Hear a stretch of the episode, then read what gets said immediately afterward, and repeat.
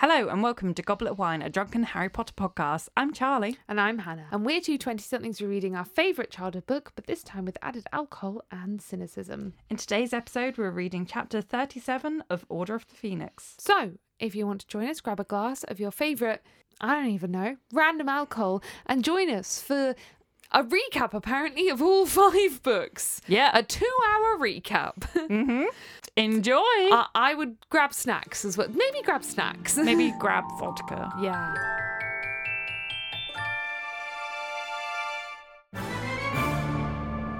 Hi, Charlie's just got a got a got a hot message of someone. Uh, yeah, what if he hears this? okay, we won't joke about it.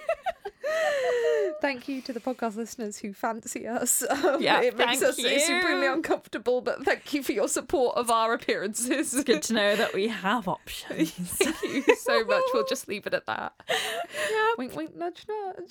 thank you.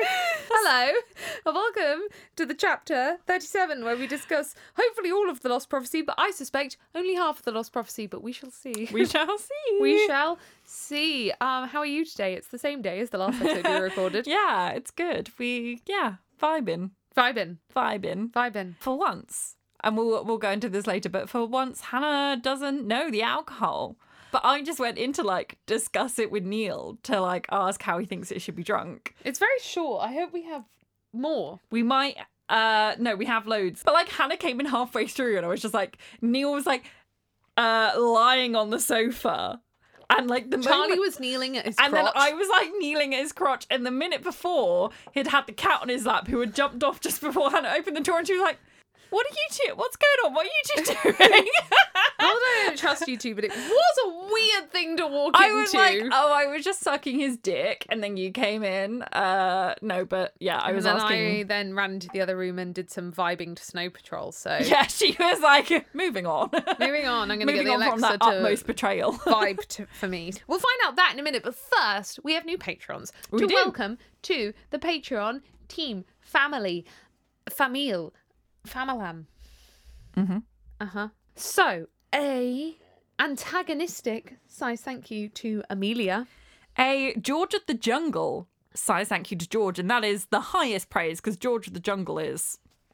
Very good. A Antonio Banderas. size thank you to Antonino. Antonino. Ant- Antonino. I'm going to go with Antonino. An alarming size thank you to Anina. A sacrificial lamb size thank you to Sophie. An alopecia size thank you to Alicia. A salicious thank you to Sophia. A llama size thank you to Lily. Or Lele. Lele. Lille. However you say that, please tell us and we will correct it. Thank you all so much for joining the Patreon. You are on the Patreon and are our favourite people. Aww. Oh, you're helping to support this podcast. We need to buy some pieces of new equipment. You're helping with that. One of our pieces of equipment broke. yep. That's the kind of thing that without you, we'd struggle with. It actually broke like six months ago. We just- bought one new piece to hopefully fix it. It, It- didn't work. It fixed some of it. It fixed some of it. Uh, it didn't fix all of it. It did not. We have a review as well. So this review comes from Mila T, who says fourth review from Finland. I hope this continues into many reviews from Finland because this has happened many times. Yeah, with people going like everyone second is review, counting the finished third reviews. review. if you're finished right now and haven't uh, left a review, please Get us- do. get us up to 20 count reviews. what number you are, please. yeah, please. I can't read the entire of this thing because like uh the preview cuts off, but it says the best Harry Potter podcast. I can't come up with any praise that hasn't been said already. But if you're still looking for EU passports, hit me up. Absolutely. I currently have an Irish boyfriend, so fingers crossed on that front. But if Hannah needs something, I'm sure she'll hit you up. Um, I can promise you that, unlike in London, tap water in Helsinki is 10 out of 10 and thus, thus suitable for tea. She has been listening well. Yeah, I appreciate the it's those detail. details, but also yes, London tap water is ass. Uh, it's the same to me, but it's all right. I Johnny, what are we drinking today? drink anyway, mystery drink. Okay. Too sweet. Too sweet. Oh, Drinkable though. very drinkable. Probably because a lot of the ice has melted into it. Any guesses? The first taste is too sweet. The after taste is nicer. Is it some sort of gin? Nope. Like you know when you go to France and you try to buy squash, but they don't have squash. They have like um grenadine. Tastes like grenadine. But like, what what flavor? Cordial? Like I suppose berries. Okay. Like berry grenadine. Yeah. What is It it? is. Copoha. What's that? Tell me what that is. Okay, so this has been in my cupboard for probably three, if not longer, years. Charlie keeps begging me to bin off Patreon alcohols because she has too many alcohols. No, not bin them off. Just let me have the occasional week No. because I have a tiny kitchen and so much of my space So is do I. is podcast booth. But you have like an entire cupboard for your like what the miso shit cupboard? Yes. Where you store your cat shit is where you store your booze. No, we're kidding. It's the shelves above. But I like Still I just as No, bad. this is I'm not even kidding when I say the podcast booze that I have at this point. Some of it has been there most of it's been there years and years. And it is genuinely affecting my life at this point that it takes up space. So anyway, we didn't have anything that we actually had for today's episode. We had like Patreon requests, but didn't have it yet. So I was like, finally, because this one is probably the one in my cupboard the longest and also takes up the most space. Uh, so this is Kopaha, or I don't know how you spell it.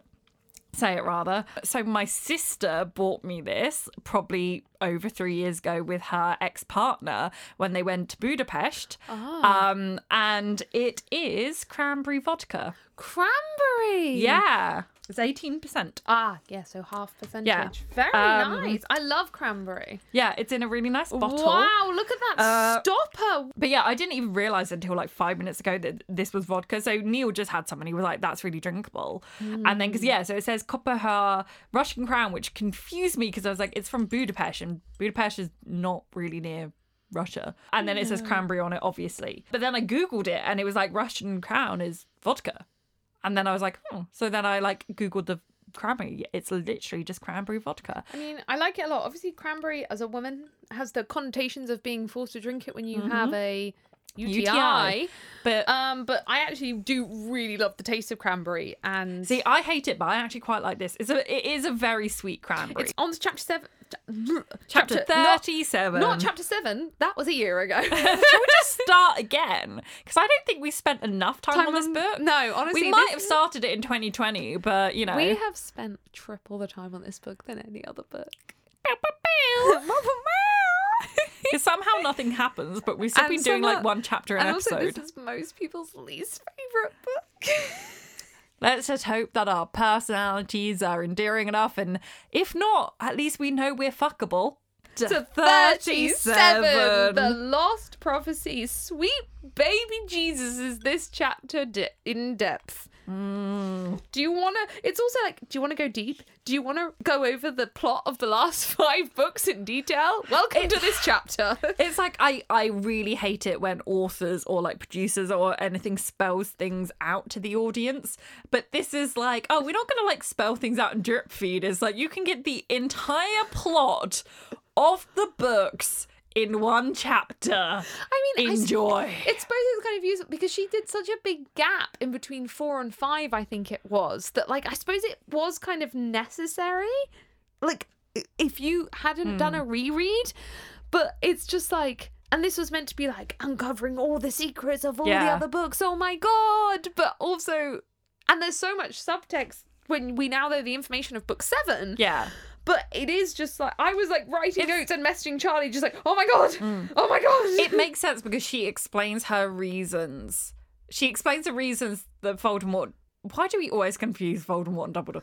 That Dumbledore didn't want to tell him this shit before, which, yes, there were reasons. But it then also means that then you get all of it explained in one chapter. And you think if that's overwhel- overwhelming as the reader, fuck knows how Harry thinks, and that's like his actual life. yeah.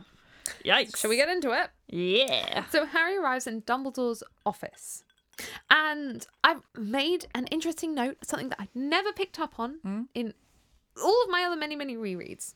Harry, as the narrator, notes that everything in the office is repaired from when it was smashed during the instant where Dumbledore Yeah. escaped. And I think this is really important because when Harry does his smash of the office, he is perfectly aware that it's all fixable because he has already made the mental note that it was mm. broken during the escape and is fixed now. Yeah. And I think that shows a level of compassion of Harry that we don't often give him.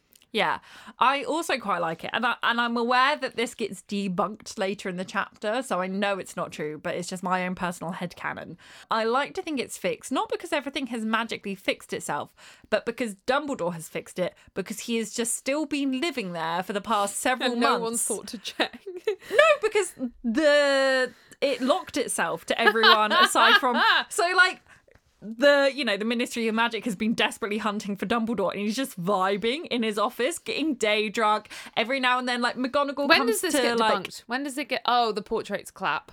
Yeah. yeah, exactly. Yeah, so it's like only the portraits, but we can ignore that. But they might have been putting on a show just Maybe for, Harry's for po- Harry, yeah. But like, yeah, I like to think he just repaired it all. He's being day drunk with Fawkes and the portraits, and then on like a Friday evening, like McGonagall comes and joins Hell him. Like literally, like the entire Wizarding government looking for him, and he's literally in his own office. Because how are they gonna know? How are they gonna know? Why would they check there? They've already seen it. But yeah. Yeah, Phineas appears, and what's the gossip? Like the true homosexual he is. He's like, "What's the vibe, kid?" Harry looks out the window and is like, "Alas, dawn." And based on Oh no! it being Oh, no. dawn, Oh no! the Patreons requested something of me. They didn't request this of you. You are the one they request for most things because you're more active on the Discord. Enjoy the ASMR of me pouring mm. more oh alcohol Oh to get through this. No, you pour it for me. I can't. I can. physically. I physically cannot. Do it. I've not. I'm not pouring alcohol as you're holding the glass over our mixing desk. Oh, wimp. Multiple of them requested that I make a timetable of this day because they have a theory that it doesn't make sense. Mm. And I What? You live mean something? to serve. Something in Harry Potter not making sense? something to do with time or geography, and I live to serve our patrons, our pe- listeners in general, especially when it has anything to do with something that can be debunked. So here we are. Are you ready? No. According to Potter Wiki, this chapter happens on the 18th of June 1996. Now, I don't firmly believe that this chapter happens exactly on this day, but we know it must happen in mid June because we know they have roughly an eight week summer, so Yeah. that must begin at the beginning of July to end on September 1st, and we know they have roughly two weeks of the school year left after this chapter. So 18th of June is fine with me. Let's go with what Potter Wiki says 18th of June. Now, canonically, so what I laid down first in this timetable is the hours we know to be true. Harry's History of Magic exam is stated in the text as starting at 2 p.m. We know that for a fact. Harry, we know, has a vision, and at some point, Hermione, they're making a plan in the office, and Hermione says, "Harry, it's 5 p.m. The wiz- the ministry would be full of wizards." So we know that that bit of text is happening at 5 p.m. So I work backwards from there. The History of Magic exam starts at 2 p.m. It goes on for two and a half hours before Harry has his vision. I don't think this is out of the realms of possibility. Like this is their main exam. That's quite long, but that's not that's not that weird, is it? So the exam goes on for around two and a half hours. Then I've given Harry having his vision half an hour. Uh, he has it around four thirty. He runs around looking for people for a bit. he runs into Ron and Hermione as they finish the exam at around five o'clock, and the team start to make a plan. This is when Ginny and Luna come in, and this is where the timeline already begins to fall apart because I had to give the team making a plan an hour. I didn't want to give it an hour. I originally gave it half an hour, but here's where it begins to fall down because the 18th of June, I looked up the sunrise and sunset times in Inverness in Scotland. If you want to argue that Hogwarts is somewhere different, I chose somewhere in the middle of Scotland. Don't fight me. It can't be that different. It can't be that different. So, in June, and the 18th of June is actually basically the longest day of the year. We're we're roughly at the longest day of the year. So sunset is around quarter past 10 at night. Oh my god, that's the dream right now. Oh, god, I'm At sick least of winter. now it's gotten to like 4:30 and I'm like thank god because back when it was getting to like 2:33 I just genuinely wanted to die. So sunset is at quarter past 10. This is not when it starts to get dark. That is when the sun mm-hmm. hits the horizon. It starts to get dark a bit before that. And sunrise in this time in June is quarter past 4 in the morning. Okay? So I put yellow, I can show it to you afterwards and I will send it, I will make it a public link in the description of this episode. I put in yellow the facts we know to be true as canonically stated in the chapter, things that J.K. Rowling wrote that are true. So the things that that is, is the exam starts at 2 pm. Hermione says it's 5 pm. They set off at the Thestrals when the sun is setting, and Harry arrives back in Dumbledore's office as the sun is rising. They are the only things we know to be true. So, what that means is when Harry and the team make a plan and the sun is setting, when they set off on the Thestrals, there is five hours. I cannot make this make sense. This is the bit that makes no fucking sense. Yeah.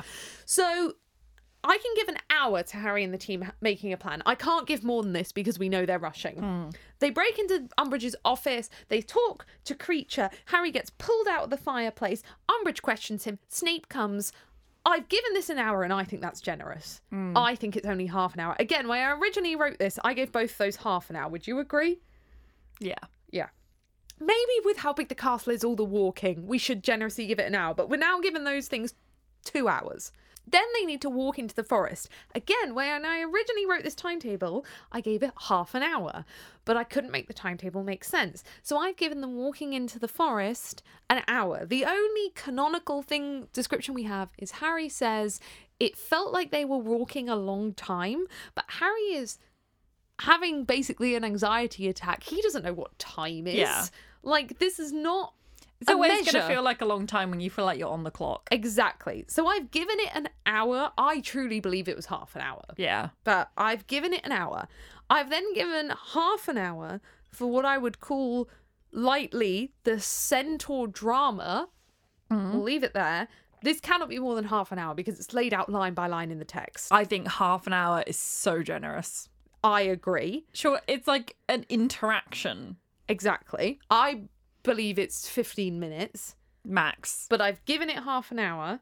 I've then given half an hour to they have another argument. So this is Harry and Hermione walking off, Ron and that lot appearing, them having an argument at the Centaurs. I've again generously given that half an hour, and I think it's 15 minutes. Mm. That still only takes us to nine o'clock at night when the sun does not set till quarter past 10, and they take off on the Thestrals as the sun dips below the horizon. So I, even in the timetable that I was meticulously trying to make work, have an hour of question mark, question mark, question mark, question mark, explanation mark, question mark, question mark.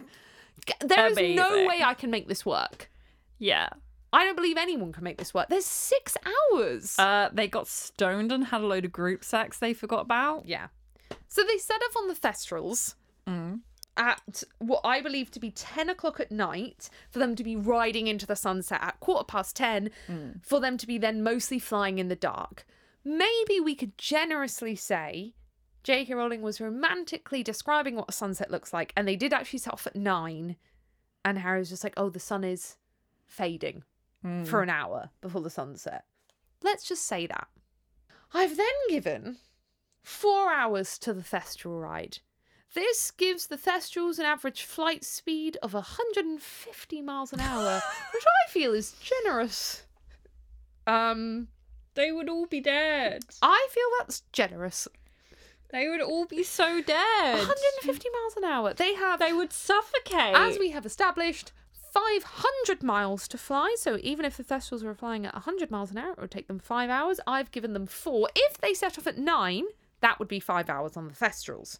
So let's just say Harry is romanticizing the sunset. They set off at 9 p.m. and the Thestrals travel at 100 miles an hour. Hmm. Okay?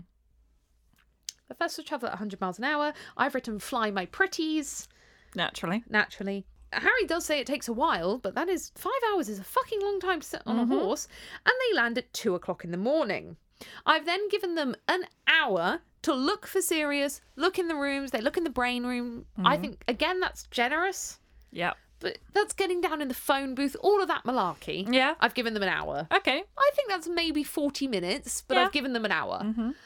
3 a.m., the kids begin fighting. The Death Eaters appear. They get split up. They fight. They go to the archway room. Sirius dies. I think that's pretty realistic for an hour. Yep. Begs the question why did it take the order that long? But okay. It's fine. At 4 a.m., we have the Dumbledore and Voldemort fight. I've given that only half an hour because it's described line by line and really doesn't feel that long. Mm-hmm. And at 4:30, Harry takes the portkey back to Dumbledore's office and sees the sun rising, which began 10 minutes previously. It doesn't work, but it doesn't not work. Mm. I had patrons telling me there's no way it could work. What I will say is the whole getting to Umbridge's office, going to the forest, getting on the centaurs took twice as long as the whole ministry bit. and there's is- no other way that can work. Wait, and it's bollocks unless, and we know that Hogwarts and the forest is huge, but unless it's like insanely huge to the point where having classes wouldn't function because you would never be able to get there in time. Yeah. Then no, it doesn't work. No, it doesn't work. Like, night is so short on the 18th of June. Night is only in the UK six hours. Hmm. That It's not long enough to make this work. No. I have kind of made it work, but the, she screwed herself over by saying that the Thestrals set off at sunset. If she hadn't said that, this works. Yeah. Yeah. I get I mean, I can't say I blame her for not really thinking specifically about what time sunset is at the time she's writing this. It's this. so easy to look up. But it yeah, it, it still doesn't work. For me, it's like the point of say it was like nine when they didn't come out of the forest. Yeah. So okay, let's say it's nine when they didn't come out of the forest. So Sirius then, Sirius, yep. as Dumbledore describes, alerts the Order. We do not know in what way he alerts the Order, but we can imagine it's pretty instantaneous. Yeah. He he says that is more efficient than like fire or anything, so you would assume that this is like instantaneous. And the time is so precious that Sirius refuses to wait around Yep. for Dumbledore to arrive in what is described textually as it sounds like only half an hour. It really makes it sound like half an hour till Dumbledore's about to arrive. Yeah. But Sirius insists on going. Yep. And that's why Dumbledore is half an hour to an hour later. But the Thestrals have to be flying textually for four hours minimum. Yeah. So if the ministry, let's be generous, let's let's say the ministry is alerted at 9.30, 10. How Do they not they rock up 3 at like 3.30 a.m.? Yeah. How? I, I have them arriving at 3 a.m. How? 3.30. What were they doing? I've, I, uh, on, they're in London already.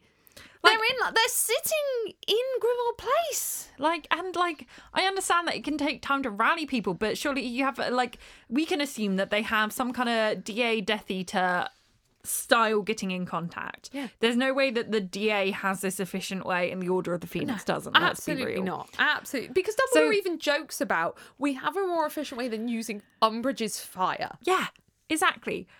So they have an instantaneous. I understand that it's like late. I mean, I would argue that like 10 o'clock they should all be fucking raring to go.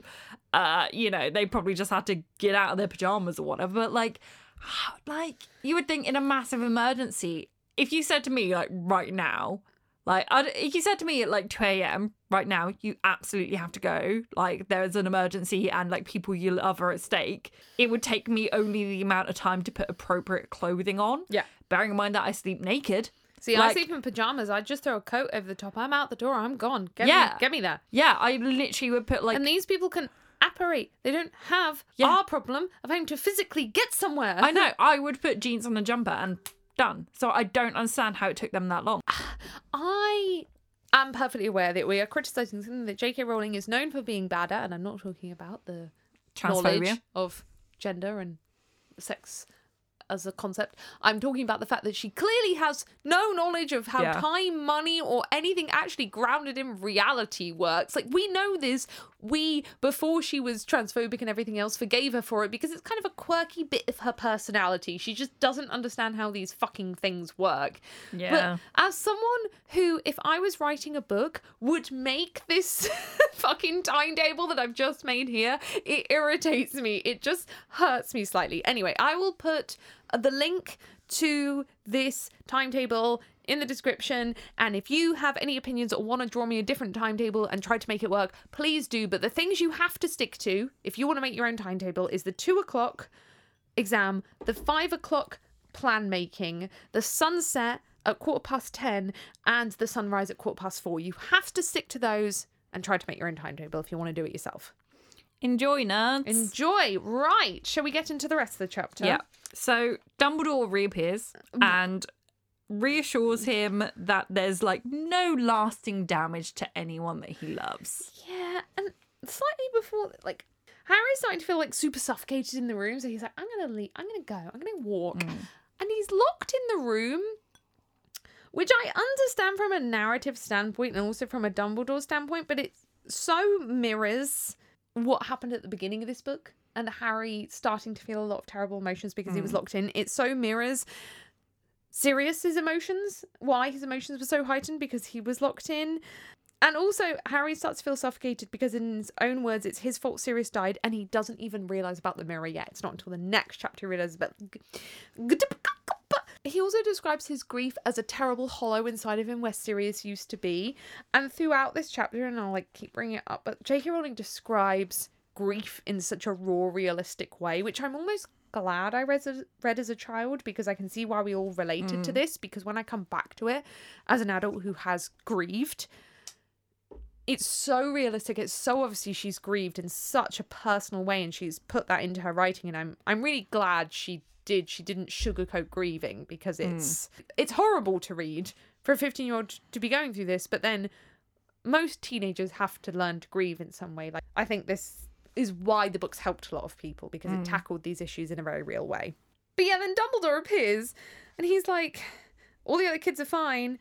Also, I'm going to start speaking in like big metaphors rather than actual helpful sentences. Yeah, I wrote that he does a shit job of comforting Harry. Like he tells him that his pain is human, and whilst I understand the sentiment, it's not entirely helpful in this moment, No, Dumbledore. like what Dumbledore is saying is correct, and it, he's right. But the the half an hour to an hour to the day to the week to the month after grief is not the time you need to be hearing that this pain you're feeling means you have the ability to love. Yeah. That's something that comes in later hmm. stages of grief. You don't want someone to be like, but it's normal. It's normal that you're upset right now. You're no, like, fuck off. Like You're like- fuck off. That it's it's it's so unconstructive. Like Harry isn't concerned about his humanity right now. No. he's confer- concerned about the fact that he's lost someone that he loves, and that other people that he loves, you know, Yeah. I love the sentiment of what Dumbledore is saying, and I truly believe he's right that the pain that Harry is feeling is what sets him apart from Voldemort and what makes us, in many ways, human Mm. and the ability to love and feel. But it's not fucking helpful an hour after death, and it's not fucking helpful a week after death. Like, Yeah. we know that the stages of trauma and grief exist for a reason. Yeah. It's not helpful. And the thing that, like, brings that home is when Dumbledore arrives, Harry's trying to ignore him, so he looks out of the window and catches sight of the Quidditch pitch, and he thinks a really mundane thought. He thinks that he never asked Sirius is if Harry was as good at playing Quidditch mm. as James was, and Yeah. this hurt me deep in my soul because it's one of those things when you're grieving, you're trying to live your everyday life because as an adult, you don't get the time to just exist in your mm. grief. You have to carry on your everyday life, and that's life, and you have to. And then you see things that remind you of that person, and you think it just makes you question things that are so mundane of like, oh, I should have asked them that. Yeah. And Harry just thinking this mundane thought really hurt me. It's like that line that Taylor Swift wrote in her song Marjorie of I should have kept every grocery store receipt. yeah, Because it's just like that mundanity is what you'll cherish one day. yeah. He does a similar thing when Dumbledore passes that he starts to think of all the things that he didn't ask him. Yeah. But like in a in a way, this kind of annoys me that he thinks this and that it's and don't get me wrong, I think it's so easy when someone passes to think about all the missed opportunities Yeah. and all the things you never said or asked. But it's like, okay, but you think that you would take a lesson from that, especially Harry, and I understand why he's self centered, but he is a self centered little shit. Yeah. He doesn't learn anything from this. It's like, oh, Harry, oh, what? You want to know how your Quidditch skills compare to your father?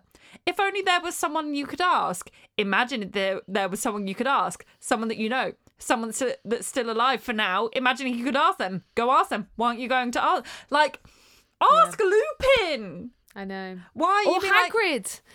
or Dumbledore. yeah.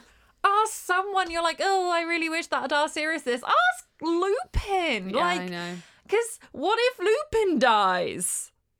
Like, He does. you What if have- Dumbledore dies? And he does. But like, you have at this point like the one now Lupin is the one true connection to his dad in terms of someone that knew him on that level because yes whilst like Dumbledore and Snape and Hagrid did know him it's like you have one of his closest Yeah. friends left and this is the closest thing this is like the only person on the planet that knew him really really well Yeah. and you could go and you could sit down with him and you could ask all of the questions and this is the only way you are ever going to know about your father Yeah. and this will end the moment that Lupin dies and it's likely that Lupin will die because one he's a werewolf and two he's in the order of the phoenix But Harry and is still so never young that he doesn't. but you think, he would of learn by this i'm just I like oh my god please just sit Lupin down and get this information whilst But this you is the, this is the naivety of Harry that he still doesn't believe that Lupin will die. He still thinks he has time when he when the clock is already ticking and and he doesn't have time. Harry is naive in thinking he has time with these adults Yeah. when he doesn't and also he in book 6 is so busy. He's so busy with school and and with and with teaching from Dumbledore because he and he thinks he has time to learn from Lupin and it's fucking heartbreaking. Like I'm I- agreeing with you. It's just i guess but and, it, i and just it ties into that whole thing of always thinking you'll have more time with someone. You always think you will. Yeah. I guess, but regardless of like thinking that you have more time with someone, but like, yes, that is the thing. But I'm just like, if my parents had died when I was too young to know them, I could not imagine meeting anyone, let alone like two people that knew them so well Yeah. and not immediately having a thousand questions. Like, Yeah. imagine not knowing anything about your parents. Yeah. You would want to know everything about them. Mm. And Harry at no point sits anyone down is like, what did they like to drink? What was their favorite color? What were their personalities like? But, uh, do- he do you meets all of these. He meets all of these people that are like, oh my god, y- you have your mother's eyes, and at no point is he like, what were her hobbies? I wonder if some of that is tied into J.K. Rowling just not wanting to do that, or some of it is actually tied into his abuse he, abuse he suffered with the Dursleys, where he was not allowed to ask a single question. I mean, He yeah. was banned from asking questions. Yeah, but in my I head, doubt when he that then meets people that opens up to him, he would want to ask a thousand questions. Yeah, I doubt that she put that much thought. I like, I, I enjoy that as like a like kind of you know narrative uh, theory. Yeah. uh, explanation, but I doubt she actually put that much thought into it. And I understand that you can't include every conversation and tackle every subject in a book. At the end of the day, this is a book about wizards. You can't in, you can't include every single deep conversation, but Yeah. it, you can't not include that and then drag it up when a character is lost yeah. as like a emotional pain point and not have a single lesson learned from that. If you're going to use it as this, oh, boo hoo, you should cry because he didn't ask him this, you can't then not have the character learn from that. Yeah. Yeah, no, definitely. Like we don't see enough of Harry. Like he almost in some chapters acts obsessed with his parents but doesn't follow that through in other Yeah. chapters. And Sirius would have been and Lupin would have been so overjoyed to answer any question that Yeah. he had. Any any fucking question from the Yeah. mundanity of what was their favourite colour to what was their favourite food to eat Yeah. at dinner. And this is the thing, I'm sure, especially in that summer they had at Grimmauld Place, like, I'm sure that there were many, like, boozy dinners where, like, Lupin and Sirius probably just told Harry loads of shit about his parents, like, over dinner and, like, had a few drinks and we were, like, reminiscing. And we don't see it. And I do understand because, like, you know, we're being hypocrites, I guess, because we're complaining about the length of, like, Order of the Phoenix. And then we're like, but why didn't you include, like, the stories? Every that- single conversation. uh, I don't know. I'm just like, yeah, I don't know, because it's not even referenced. You don't have to include the details, but you just have to say, and then Harry had a lovely conversation with Sirius and Lupin, all about his parents over but dinner. instead we get the trauma of Mad Eye being like, here's some people that died in a picture. exactly, and that still doesn't inspire Harry to be like, maybe I should And ask about these people. Harry learns in this chapter that his parents thrice defeated Voldemort, and never does he ask Lupin, No! what were the three times? I'm like, could someone please explain to me? three times? Because Dumbledore's like, you've defeated him four times. I'm like, okay, well, someone please fucking explain to me the three times because if I was their kid, I'd want to know Yeah. the detail. And they were 21. And we must assume that all of these happened after they finished school. So this was, on average, one per year that they were defeating Voldemort. Please, someone explain this to me. Yeah, like that's Harry. mental as fuck. And, he Harry's just, just, like, oh yeah, he I've defeated doesn't all. ask. It just makes him come across because we criticize Harry's not giving a shit about anyone aside from himself, and I think that's just down to bad writing. But that just seems like such a glaring thing that he's like, oh, my parents defeated him three times. I've done it four. And we've never learned canonically what that three times is. And partly I think that's J.K. Rowling's intention because Yeah. she wants to keep a Marauder story in her back pocket Oh, to yeah. Mm. whip out at some point. We know she probably does. And that's why it isn't revealed in the text. Lily would have been pregnant for the third time. Someone please explain. Oh my god. So Dumbledore's, yeah, like being like a grief counselor, but not a good one. Harry mm. starts to smash shit, which like absolute Oh no, the line where he screams. Dumbledore says, "This pain is what it is to be human," and Harry says, "Then I don't want to be human." Like mm. I know J.K. Rowling has been through a lot of grief, and you can see it in the way that mm. Harry is reacting. That moment where you're so absorbed by grief that you don't want to exist, you want don't want to be human. And it also really reminded me of because Harry Potter was coming out at a similar time to Doctor Who. I don't remember what episode it is, but there's this episode where Doctor Who is talking to the Daleks, and he's like, "No, that's what makes humans human. Mm. Like." That is what it is to be human. That pain, Yeah. Like it's probably when like Rose is dying or something. I don't know.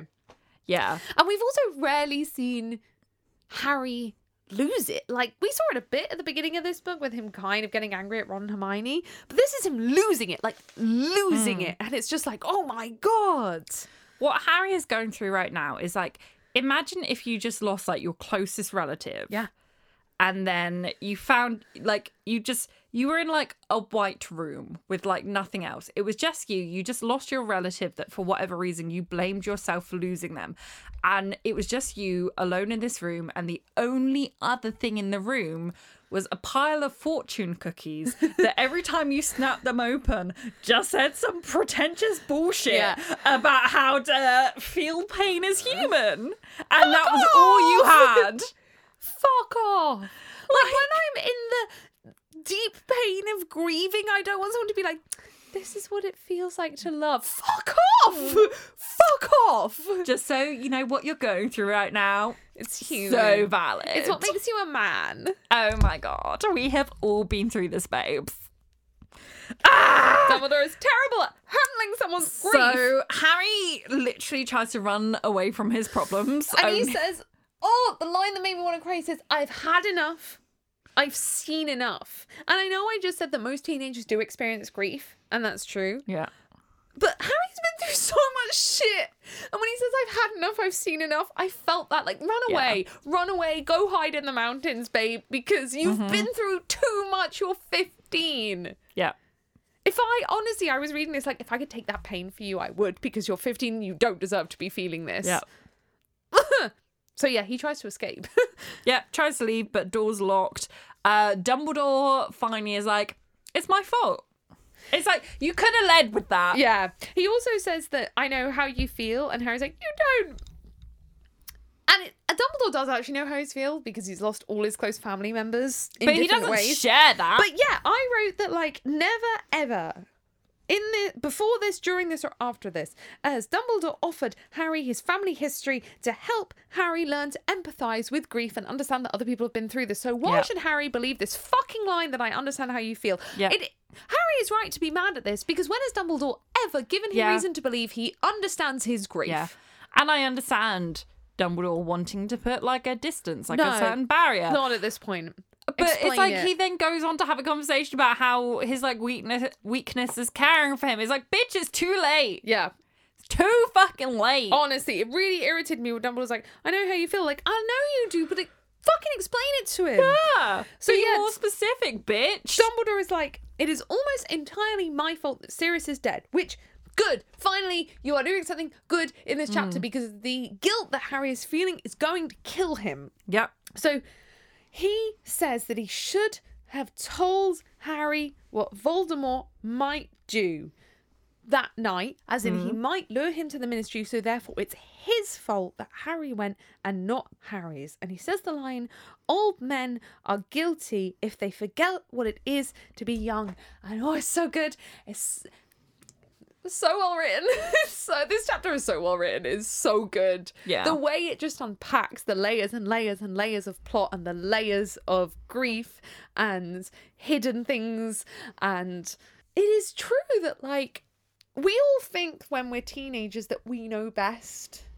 Oh, I I knew best then. I still know best now.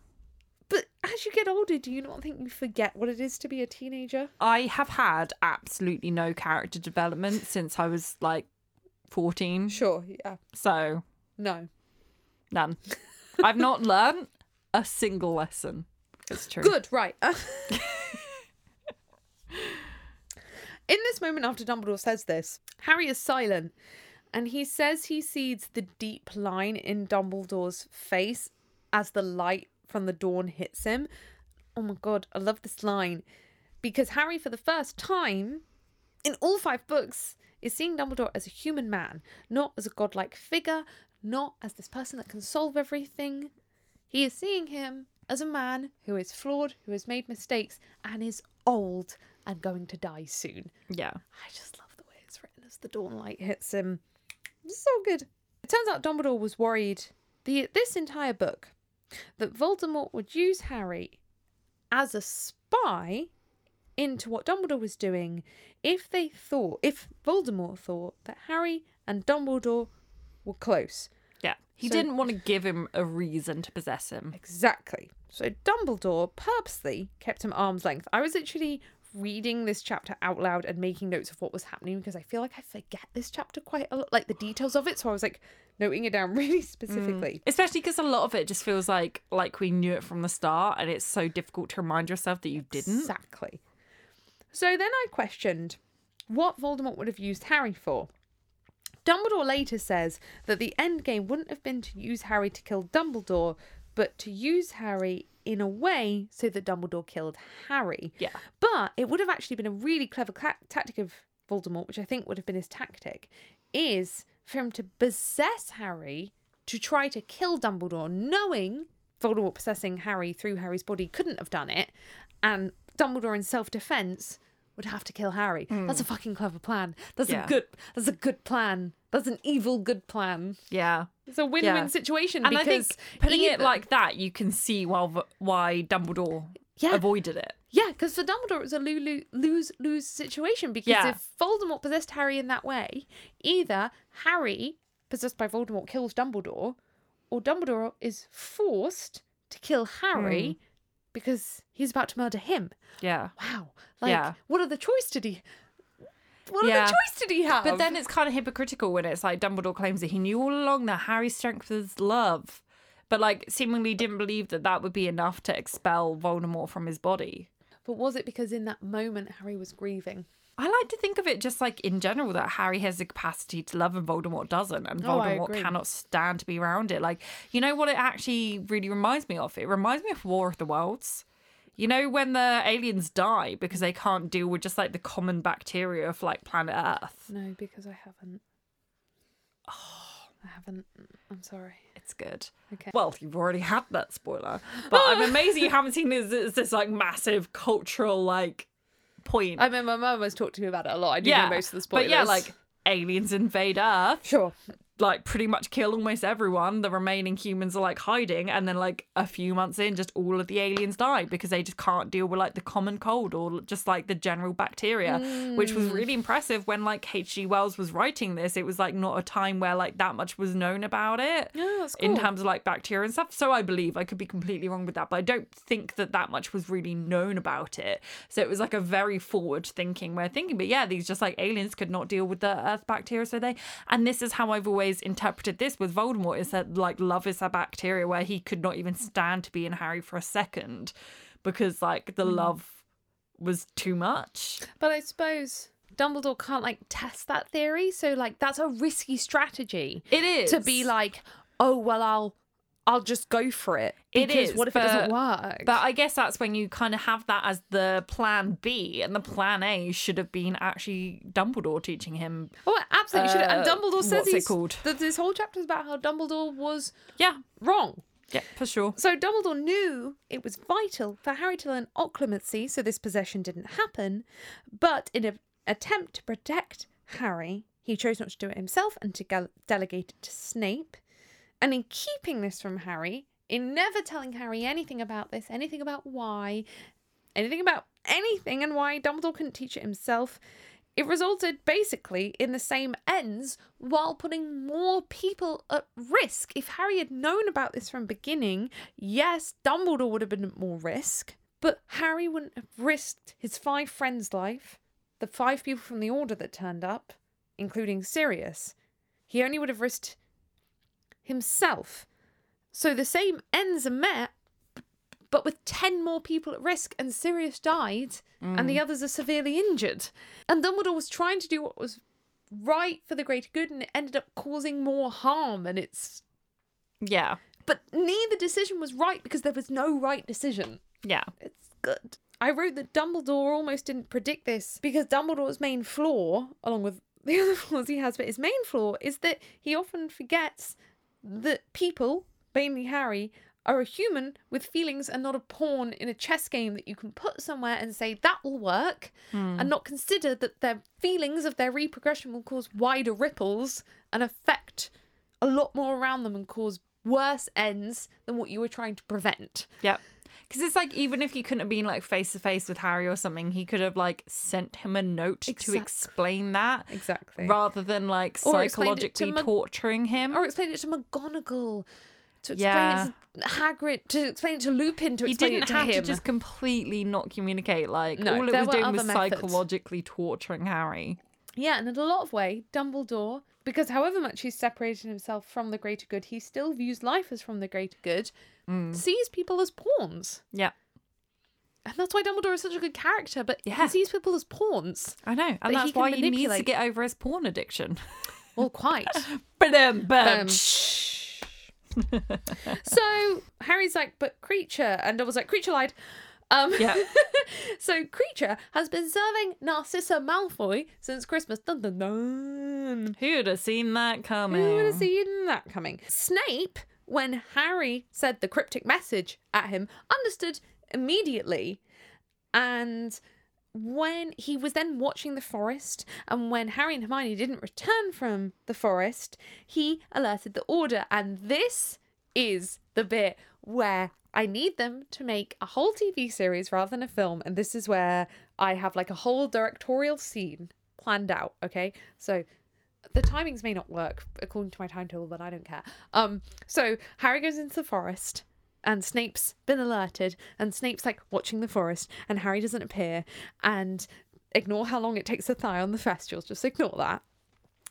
And then we have dual scenes. Okay, so Harry is like going through the ministry at the same time as Snape is like, something is wrong, something is wrong. So he's working out how to alert the order. And then Harry is walking down the passage in the Department of Mysteries with all his friends, and he's like, I'm going to find Sirius, I'm going to find Sirius. And Snape is heading to the order house, and he's like, I've got to find Sirius.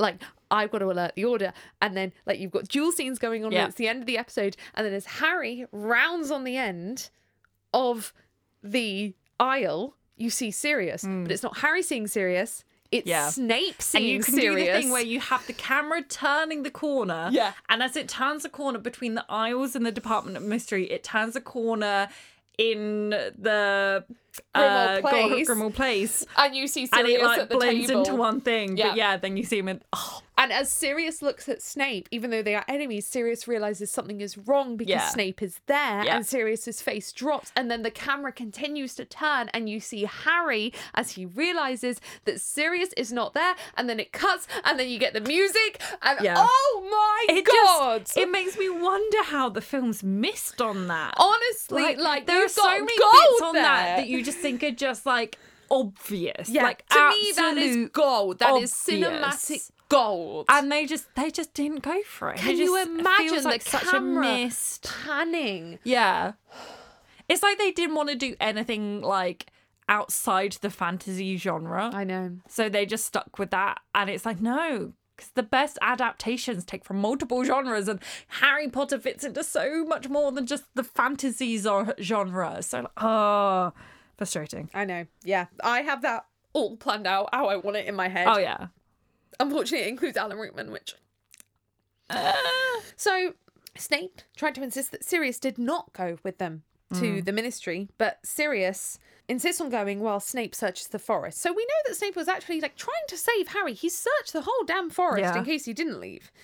But Sirius delegated telling Dumbledore where they went to Kreacher. So when Dumbledore arrived, it is Kreacher's job to tell Dumbledore. Dumbledore, who knows legilimency, forces out of Kreacher that it was a plot all along to entice Harry to the Ministry, to injure Buckbeak to look like Sirius was not in Grimmauld Place to Harry because Kreacher has been working for Narcissa the whole time. And the key information he passed to Narcissa, he couldn't pass most of the order information, but what he could pass on, which hmm. Sirius did not deem relevant enough information to hide, was how much Sirius and Harry loved each other. Yeah. Sorry, but whilst you were going on about that, my brain was still like picturing out like the film scene. Yep, yep, yep. yep And yep. I have something to add to Oh, it. Oh, please do. I feel like the moment that it becomes immediately obvious should not necessarily be when it reveals Sirius sitting there. Okay. Because I think that Sirius should be sitting there on a chair relatively in the dark. Okay. So that you're But kind we of like. know that four others that with Tonks, Kingsley, and Lupin are at Grimmauld Place. It's established. But like they don't have to be there in the shot. Okay, okay. Like it's cinematographic lighting. Sure, sure, So sure. it should be in the way where it's like if you looked at the like background and stuff, you You're could not be like, sure yes. which room he's in. Yeah. Yeah, but like if you looked in detail, you can be like, yes, this is like Grimmauld Place. But when it's at a first glance, for like a, you know, it's literally going to be like a shot for like a second or two, like a beat or two, that you're like, okay, we've turned the corner and we're expecting to see Sirius sitting on a chair, and we see him sitting on a chair. It shouldn't be until the camera pans back around to Snape, Snape that you staring it's not the right chair. That it's not the right chair. Yeah, chair. no, 100. That's how I envisaged it, but it's like you would see the background, but like cinemagraphically, just But yeah, Just make it you what you see to what you make it. expect to see, and it's not until it pans around and you because see also Snape that Siri- you're like, but also that would work because like Sirius and Snape are so panicked they forget everyone else around them in the same way that Yeah. Pride and Prejudice during the romance scene they cut the rest of the ballroom out Yeah. because all they care about are each And other. And it also it works to shoot Grimmauld Place in like a dark, low light, just Yeah. because it's like a creepy fucking and place. then and then it works cinemagraphically to switch from Snape, although he knows that this is right, still shocked face to Harry because Snape and Harry are linked, although they are opposite sides of the coin, are linked literally a lot of ways. So to switch from Snape's horror struck face that Sirius is there and he is right and they have to go to Harry's shocked face that he has led his friends to Yeah. his death and Sirius is Yeah. not there. And then it makes the timeline make more sense that if these happened at the same time, oh yeah. That then that gives the order okay they need to assemble enough people to go safely that then they have that time to get their shit together which is the exact same time that shit starts to go down between like the da and Yeah, the it death makes the timeline make more sense. it makes it make more sense Um, excuse me, we need to be advisory on the TV adaptation of Harry Potter. If this doesn't happen, then it's a travesty. Also, we copyright everything we just said. Yep. Don't fucking steal it. pay us bitch Pay us, bitch. If someone tries to steal that in the future, I'm suing. So, Kreacher was like the not baddie, but yeah, Kreacher told the information to Narcissa that Sirius didn't deem important. That Sirius and Harry loved each other. Uh. Hermione is brought up as being right three times in this chapter, verbally. Like Harry says to Dumbledore, "Yeah, Hermione said that. Yeah, Hermione was right about that." And it's almost painful because it's like it's when Harry should have listened, but Hermione is pragmatically right in some ways, and Harry is more emotionally dread. So that doesn't necessarily mean that he should have believed her or listened to her. But it's painful where three separate times he has to say, yeah, Hermione was right about that. Dumbledore then, because they're talking about Kreacher, criticizes Sirius's treatment of Kreacher and compares Kreacher to Dobby because Harry's like, I hate Kreacher, he's fucking scum of the earth. And Dumbledore's like, he's much like your friend Dobby. Mm. He is what he is made by wizards. yeah I love everything about house elves in mm-hmm. these books. what you love slaves Yes, I love enslavement in my children's fantasy books. No, I love the metaphors that are carried through throughout mm. the books. This whole thing about house elves are what they are made by wizards is proved in book seven, where Harry shows kindness, Yeah. Kreacher, and Kreacher ends up becoming essential in their fight against Voldemort, and Dobby even more essential because Harry shaped Dobby's treatment mm. of wizards. it's like it's so ah. infuriating. It's like take a human being right? If you constantly like spoke down to them insulted them swore at them kicked them they're probably not going to be great to you. Not going to be very loyal to you are they? So like what does it take to like what what like how was this rocket science for Harry and Sirius? Like Well, Harry, because he was mistreated as a child, has always been kind, basically, to house elves. he wasn't really to Kreacher though. He wasn't mean, but he was like very neutral. But this is why I almost really like what they gave Sirius and Kreacher because Dumbledore even says Sirius was not a cruel man. He was generally kind to house elves. He was not the Lucius Malfoys of hmm. this world where he was abusive towards house elves. Yeah, it's because it was a reminder Minder of his family. But it's like these. It's it. It's kind of a story of how the ripple effects. Like Harry Potter is all about the ripple effects. Yeah. And I get that, but it's just that like it's Harry now hearing this where it's like why like because Harry and I wrote this down is martyring Sirius in his grief, and that is a normal stage of the Yeah. grieving process, and it's too soon for Harry to be able to but, view. but he should have seen this before when He fucking should've. Hermione saw it. Oh, Hermione saw it, Hermione knew what was she absolutely knew this No, was going to happen. that's the thing. Harry does know this. He said two sentences ago, Hermione said we should be kind to Kreacher. He does know this, but in the, this moment, he feels the need to defend Sirius because when a member of your family has died, you feel the need to defend them and martyr them. Like, especially a young person. Like, I've been through this in my family. Like, when a young person dies, you feel the need to be like, well, everything they did was perfect and they were an angel and everything like this. Hmm. And that's not a necessarily wrong thing because it's a fucking tragedy when someone dies before their time. But that is not to say that everything they ever did and every move they ever made in life was perfect. Yeah. But families and people that love them have a tendency to do that because it's the only way to cope with the grief that you lost someone too soon. yeah. And that's what Harry's going through. Mm-hmm. It's so heartbreaking. Mm-hmm. So then Harry is like, well, fuck you for accusing Sirius. I'm going to accuse Snape. Here we go. I'm going to say Snape was goading Sirius out of the house. And Dumbledore says Sirius was much too old and too wise to fall for that. No. No. Ha- did you meet the man? Oh my god, like Dumbledore is so wrong. Yeah. He was a 37 year old man, which is still fucking young, Yep. trapped in the mind of a 22 year old. Yeah. Who arguably, maybe even younger, given that when he was 22, he was still at war. That's still stunting Well, to yeah, like. I actually said a war torn like 22 it's year old. It's both maturing and stunting at the same time. Yeah, and Dumbledore failed to understand this throughout his entire life. Yeah. And also, Dumbledore constantly put teenagers in the line of fire, and I understand that this is repetition of what happened in real life in World War One and World War Two hmm. of the main fucking cannon fodder Yeah. being teenagers and young adults. Like I do understand because but there's a reason for that, and the reason for that is because that is the age that the fucking propaganda works best on of you need to fight because it's it's what the cause is for. And Dumbledore used this to advantage. He raised teenage soldiers. Yeah. I mean, we know that like Dumbledore is the king of like gaslight girl boss gatekeep. Mm. And he's literally gaslighting here. He's like gaslighting the fact that like no, absolutely not. Like Sirius was not like this. No. Like he's defending Sirius by gaslighting Harry. Yeah. He's like he was old enough to realize this was wrong. He was old enough in age, but he was not old enough in mental maturity. No, absolutely He's saying not. that Sirius was old enough to not fall for Snape's goading. Yeah. Everything we have witnessed textually, Sirius always fell Yeah. for Snape's goading. And like Harry witnessed this. Yeah. Dumbledore didn't. Didn't.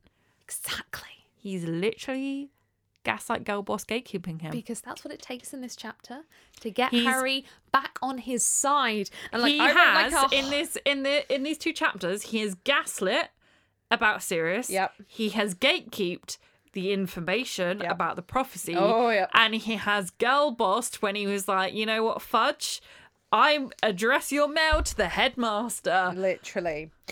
I, I Is Dumbledore Molly-Mae? We all have the same 24 hours. we can all be Dumbledore if we applied ourselves. No, I wrote a whole paragraph about how like Dumbledore, even in this moment, is manipulating Harry to forgive him so he can use him again in the next book. I already have the episode titles for the two episodes we've recorded tonight. The first one is going to be Is Cornelius Fudge Boris, and then the second one is going to be is Dumbledore Molly Molly-Mae. May. That would do. Oh no! But then we need to release this now for SEO purposes.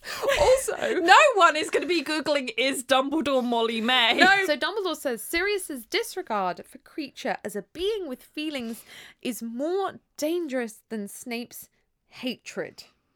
And this is just a fantastic line in general, whether Dumbledore understands Sirius's feelings and emotions or not, because he brings up the fountain, which is where it gets a little bit heavy-handed with the metaphors. Um, and he says that men have reaped the rewards of harming those less powerful than them for too long, and now we are paying the price. And Harry interprets this as Sirius paying the price, but what he isn't really seeing is the bigger picture of Voldemort paying the price, and that symbolism of Harry hiding behind and being helped by those creatures that are less fortunate for him, because Harry has the capacity to love, understand, and empathize with them, and mm-hmm. Voldemort does not. And this is where Harry's inherent power comes in because he is saved by the centaurs, the goblins, and the house elves in the mm-hmm. final book. And it's a little bit heavy-handed with this whole statue thing, but I do love it because Yeah. it's a book for children. Like I just I, I I just really like it. And Harry in this moment in his grief interprets this as a slight against Sirius, but it isn't because Sirius's issue with Kreacher was personal, and although Sirius was in the wrong for that, mm-hmm. it doesn't mean that Sirius was inherently a bad person. Yeah, I guess it's the same thing where if you have beef with anyone that's a minority, it's not that you have beef with the entire minority. Yeah. It's it's that one specific person. Yeah. It would be like saying, "Oh, you don't get along with this one person, you must hate everyone of the same ethnicity." No. No. Yeah. But Dumbledore equates what happens to Sirius because of his hatred of Kreacher, because what Kreacher does, even though it's a personal beef, is an inherent part of Kreacher's nature as a house elf. So they're like, hmm. that's where it becomes like, it's personal, but there was there is always going to be ties to that Yeah. minority and less privileged background. Yeah, but once again, I'm like, take any human and the way that you treat them will reflect on how they treat you. hundred percent. Like, it, Yeah. this is not like even a house elf thing. This is just a thing. But this is what annoys me about the end of the books in general, because in this book we get this deep analysis of the statue Yeah. and about how wizards treat those less fortunate than them. And this continues into book seven. Harry is saved canonically by the centaurs, the goblins, and the house elves in book seven. And then at the end of book seven, we have no canonical information about the change in fabric of wizarding society, even though she wrote an epilogue. And she Yeah. didn't have to write the epilogue, but she did write the epilogue. But she wrote the epilogue just to write about the children. So instead of writing that epilogue, to write about the change in the fabric of wizarding society, which Dumbledore is clearly saying in this chapter, if society doesn't change, the cycle continues. Dumbledore is saying that. And yet, hmm. we never learn canonically that this cycle is not broken by Harry and his friends. And that fucking irritates me. Yeah. Was it last episode I was talking about Name of the Wind? And now I'm bringing it up Yes, again. it was last episode. Uh, something else that he said, uh, the author of Name of the Wind, which for anyone that wants to know is Patrick Rothfuss.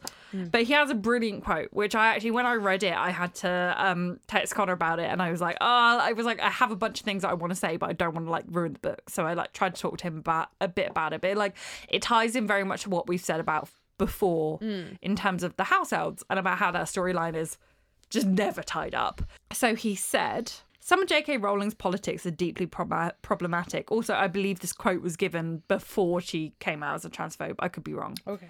Some of J.K. Rowling's politics are deeply problematic. Given the reach of her books, I felt for a long time that, especially given they were targeted at- towards children, I just never felt like she was really a very ethical story storyteller. Never really seemed to think about the long term consequences of some of the things that she included. So he like singles out specifically like the Hogwarts houses, like never really kind of being wrapped up, which we've also made the same point Yeah.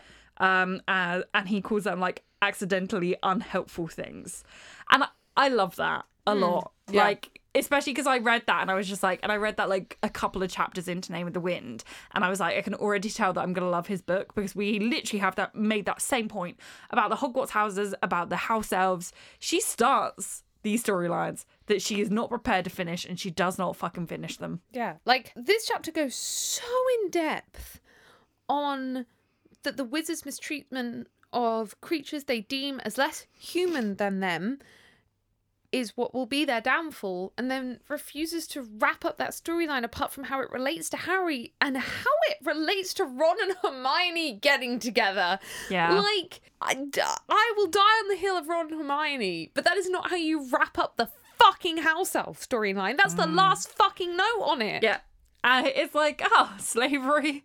And then two white people got together. Thanks, it's like she Joe. literally used slavery as a plot point to make romance happen. I love Ron and Hermione, but you're making it hard, Joe. You're making it hard. It's so bad. oh, and yeah, that's the thing. Like, I understand the whimsy of the way she started off the first book mm. with the with the houses, but she didn't introduce the house elves till book four with Yeah. the specific intention with Hermione starting spew of being like, "This is an issue I have to deal with," and then didn't have the guts to finish it off and not just house elves but goblins and centaurs and and all the other races she brings this in like this is going to be a big thing and yes they help harry Dobby dies for Harry. The centaurs turn up at the final battle.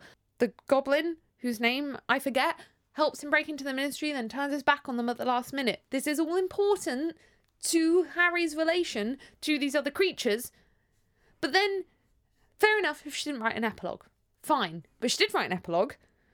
But only so she could tell us who everyone had married and the name of their children. If you're going to write an epilogue, please tell us how the fabric of Wizarding Society has changed, mainly in terms of the Hogwarts houses and the relation to magical creatures. Yep. Because I've got it in my head how I want to see it, and that's my head Yeah. canon, and I'm happy to share that with the podcast when we get to that point.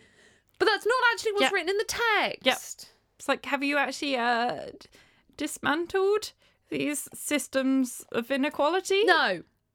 And as Dumbledore said, these cycles will continue until you do. Yep. Like Voldemort was a product of this society, and you're just keeping the exact formula that made him. Like, really?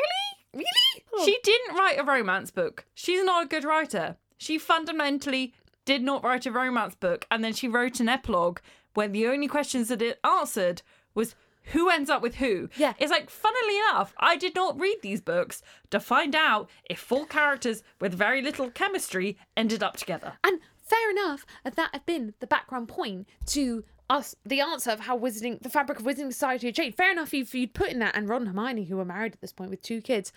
Lovely. If Harry and Ginny, who were married at this point with three kids, lovely. Great. I'm happy now. They've all ended up happy because at the end of the day, they all live traumatic lives and do deserve whatever happiness comes to them in whatever form they feel that. If that's having children young, that's fucking fair enough to them. But it's not fair that we don't find out how the fabric of Wizarding Society has changed. I'm getting angry and it's like move on. it was such a like liberal take that in the epilogue she was like, you know what? It doesn't matter what your personality is like. All personalities are valid, as opposed to being like, hey, maybe we shouldn't segregate people based on their personality. One defining characteristic trait as if they can't possibly overlap. Hey, I'm getting one child after two abusive people in my life. That sounds a good message, right? Right? I swear to God, I was not one of those people. I'm having more booze. I need it. we can crack into the vodka. I We're getting to the end of the book. This was bound to happen. I never had an issue with the epilogue. oh, my head. No, I've never Like- been one of those people that's angry about it. People, yeah, I feel like people started off from the minute of publishing No, hating it. I've never been that person. I was never one of those Oh, people I'm glad we're on the same wavelength.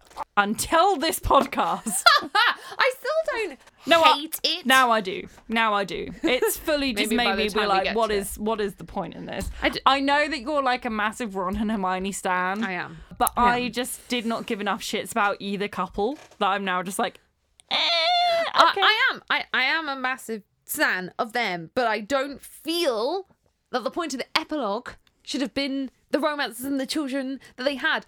That I would have. like- it's I so would have bizarre. wanted it as a side plot in it. I would have been upset if it wasn't a side plot in it, but it shouldn't have been the main fucking point. Yeah, it's like I'm sorry. Given what that we just at that point just got the satisfaction of Ron and Hermione getting together. At that point, for me, I'm not worried about if they last 20 years and have kids. That's not on my mind. You get that satisfaction of, yes, they got together. Finally, slow burn. slow we want burn it. is here. It was really romantic. Excellent. Love it. To me, my next thought is not, are they going to last 20 years and Yeah. have children? Yeah. I'm I satisfied I don't how give a got shit. together. I'm enjoying it in the moment. They can break up in six weeks if they want, but I'm enjoying it in the moment. Like it doesn't. Not all relationships have to end in children and a marriage, and that doesn't make them any less valid. But she just did that, and it's just like that's not what I needed from that. That's not. That wasn't what I wanted. I didn't need that confirmation that they fucking were endgame. Like it doesn't make romance and relationships any less valid if they're not. They don't end in that. We should get into this in the epilogue episode. Probably, but I'm just very angry about it. Yeah, no, that's valid. I have more feelings. I'm going to save them until the epilogue episode just so we don't spoil them all. Now, Harry accuses Dumbledore of locking people up, uh, including, Beautiful. including him and Sirius. Yes, Perfect. go for it. Good. Attack this Go man. in. And Fucking says, come for blood. and then Dumbledore says, "I was trying to keep you alive." And oh my god, I love this chapter because it sets up so Harry is so shocked. Yeah. In book 7, when he writes to Grindelwald, it's for the Muggles' greater good, but the hallmarks of Dumbledore making decisions for the greater good are all here. And I know Harry is in his grief, so he doesn't recognize them, but reading this back, I'm like, yeah, Dumbledore is a person who is all for the greater good. Now, that is not necessarily a bad thing because would Voldemort been defeated in the time frame he was without Dumbledore working for the greater good? Dumbledore is a fantastic character, whether we love him, hate him, whether he's a manipulative bastard, which he is. Harry accuses Dumbledore of locking him up, and Dumbledore basically says it was for the greater good, it was to keep them alive. And I just love Dumbledore's character because Harry is a morally good person who would not have done that. But that is not necessarily the right thing. If Dumbledore, if is Dumbledore did, is Dum is what Dumbledore did, the right thing. No. If it defeated Voldemort sooner and therefore less people died, yes. No. Why? If less nameless, faceless, as the quote is in the later chapter, and I'll read it out when it comes to it because I wrote it down in full, is not nameless, faceless people, including muggles, not dying better than Harry's mental health? But I just think that they're one and the same. Like I like I But you I- can't have both. We don't live in an ideal world and you can't have both. I don't I just why? Why can't you have both? Because there isn't an answer with both. Because Voldemort's created the world where there isn't a way to have both. Harry So you have to choose one. Harry goes through enough shit and he's gonna find out shit eventually. I just think tell him at the optimal time that will be good for him and save enough people. Like I, I, I you're never gonna save him completely from this pain. Yeah. So you believe So you're Dumbledore should have told him sooner. yeah. You're Okay. just prolonging the pain. You're not making it go away. Yeah. You're prolonging it for selfish reasons that is only gonna cost deaths. Case in point, Sirius. Yeah. No, So- I, I agree.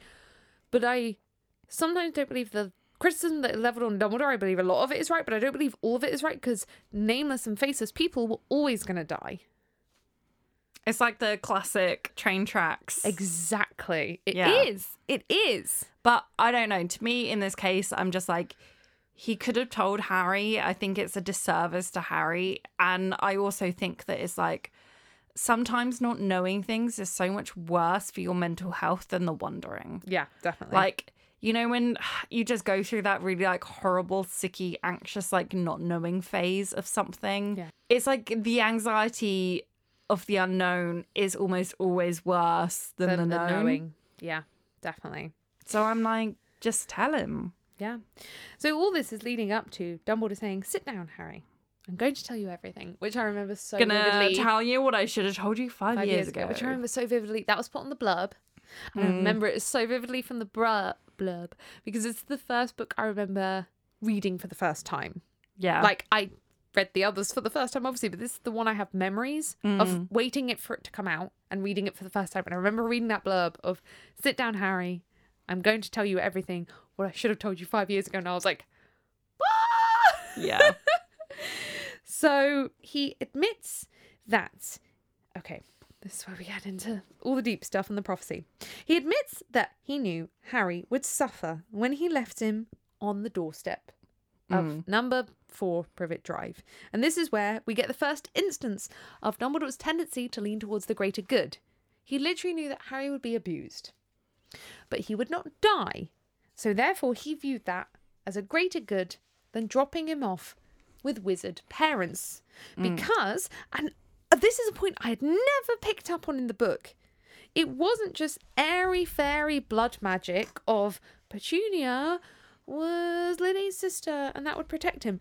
Dumbledore placed a charm on Harry which still exists till the beginning of book 7 and he says a charm. I checked it, I checked it with Neil, I checked it online. Dumbledore places an actual magical charm on Neil that combines On Neil? on Neil, on Harry, which combines Lily's blood sacrifice magic that she gave with Petunia and the home and creates a safe house where Voldemort cannot attack Harry. And I really like this. It's an actual piece of magic and not just some airy fairy like Voldemort just can't attack Harry because love. It's an actual piece of magic that Voldemort Dumbledore performed. it's not that I don't buy the magic and the charm. It's that I don't buy that there is no equal or near equivalent when we have like so much about how Hogwarts and Gringotts is like protected mm. and safe. Mm. And later on, even after Harry's protection breaks, he goes to safe houses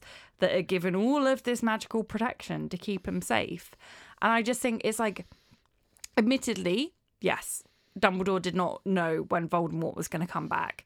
But how it plays out is that he doesn't come back until he's like kind of near the end of his Hogwarts education anyway. So it's like he could have gone anywhere in those years and Voldemort was not a threat. But And- this is where I think Vol- Dumbledore is playing into the greater good without telling Harry. Because, and I think what the line is telling is he says, You were not a pampered prince.